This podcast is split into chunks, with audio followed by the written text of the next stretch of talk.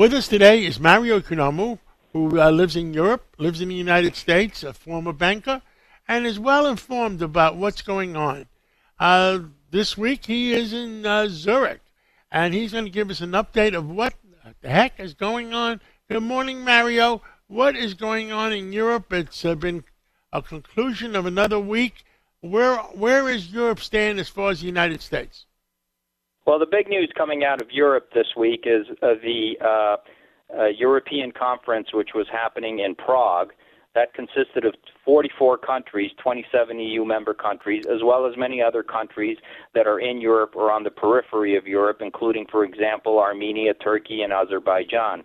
And the purpose of this uh, event, uh, meeting, conference was to basically try to get everybody to agree on what should be done regarding natural gas shortages in the world, but also more importantly to see if they could all carve out a common stance against the uh, war in the Ukraine, specifically um, offering support to the Ukraine against uh, Russia.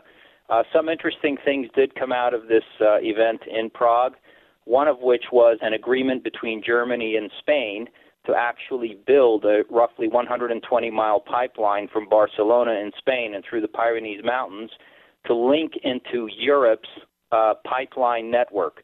Spain has excellent LNG facilities. Uh, they are disconnected from the European network because of the Pyrenees Mountains. And uh, Spain has very good agreements with respect to uh, receiving gas from places like Tunisia and Algeria, but also excellent storage facilities for LNG. It's a, a large point of entry for U.S. LNG into Europe.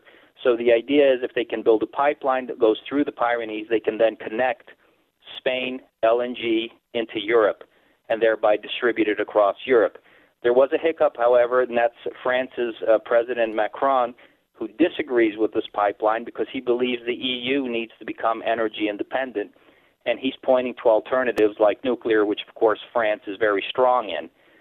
And he feels that Europe should basically not have to rely on any country for any of its energy needs. Another disagreement that came out at this summit was the fact that Germany is going to be offering roughly 200 billion euros in aid to its uh, citizens, its, its businesses, and many in Europe are saying that that's not fair, that the amount is too large, and as a result of this amount, Germany will be able to pay uh, higher amounts for natural gas at the expense of poor countries who won't be able to buy it, or if they do, they won't be able to subsidize it for their citizens because the uh, price will be too high. Germany then turned around and said that uh, if in fact that's true, uh, Germany agrees on a price cap, but it needs to apply to all the countries in the world, not only to the European Union, specifically pointing out places like South Korea and Japan and Asia in general who can actually pay more if a price cap is imposed in the European Union. Those countries would offer more money, and therefore natural gas would flow to them at the expense of Europe. Now, Germany, I understand, uh, is also might be activating some of their nuclear plants. What have you heard on that? Two are actually operational, and they were going to extend their operations through March of next year.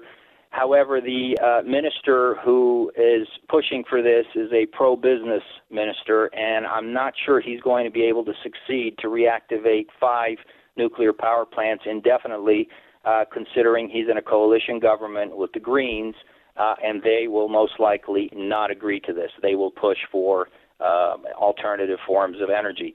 There is another story also which comes out of Germany, which has to do with energy, which is very interesting. Um, Germany uh, has said that uh, its gas storage is at 91%, meaning their uh, gas uh, uh, storage facilities are now roughly 91%.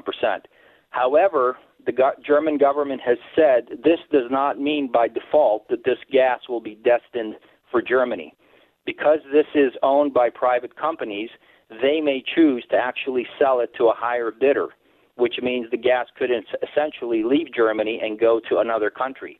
And that's why many people in Germany are saying that those facilities should be nationalized, something the government thus far in Germany is reluctant to do. Britain, where the heck are they?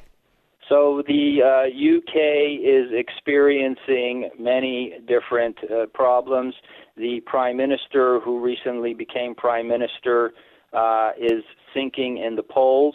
Many people have expressed uh, uh, their lack of trust in her ability to govern. The Labour Party is literally saying they need to go to an election. If in fact that were to happen, more likely than not, the Labour Party would win. Um, she has uh, walked back many of her previous uh, proposals regarding tax and decreases. She realizes the situation is very difficult. She has, however, doubled down on their support, the United Kingdom's support of the Ukraine. Uh, but many people in England, in much the same way across Europe, are very, very unhappy with the situation. And there are protests, although you don't see them on mainstream TV. There are protests. There are people who are gathering. They are burning their utility bills. They are expressing discontent, um, and I suspect this will only get progressively worse.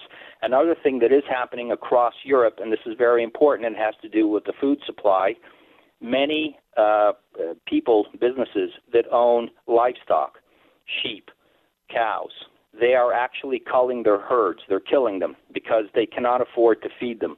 The cost of feed has become very high. The cost of fertilizer to plant this feed is even higher.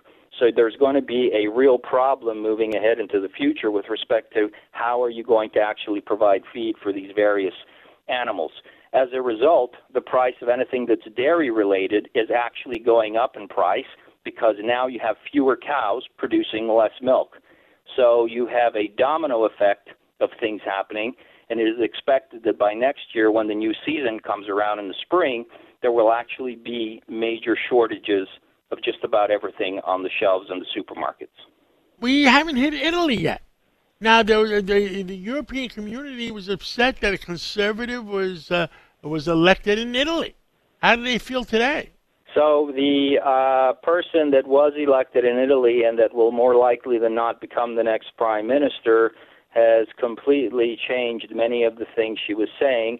It is anticipated that she will maintain her hard stance on uh, migrants coming across from Africa and into Italy, but on many other things, for example, she would agree to remove the sanctions against Russia and reestablish commercial ties. She has now changed her tune and said that she will support the Ukraine and can no longer support Russia. Wow.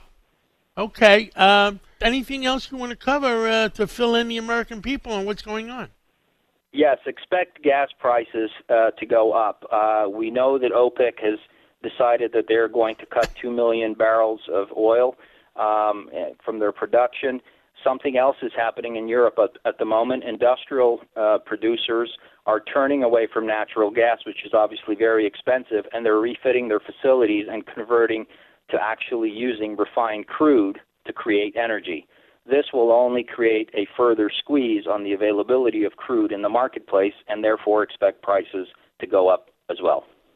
Mario Economou, thank you for filling in the American people, and thank you so much for uh, uh, you know being alert and uh, giving us the uh, actual pulse of the situation. And we'll catch up with you again real soon. Thank you very much. Enjoy your weekend. Take care.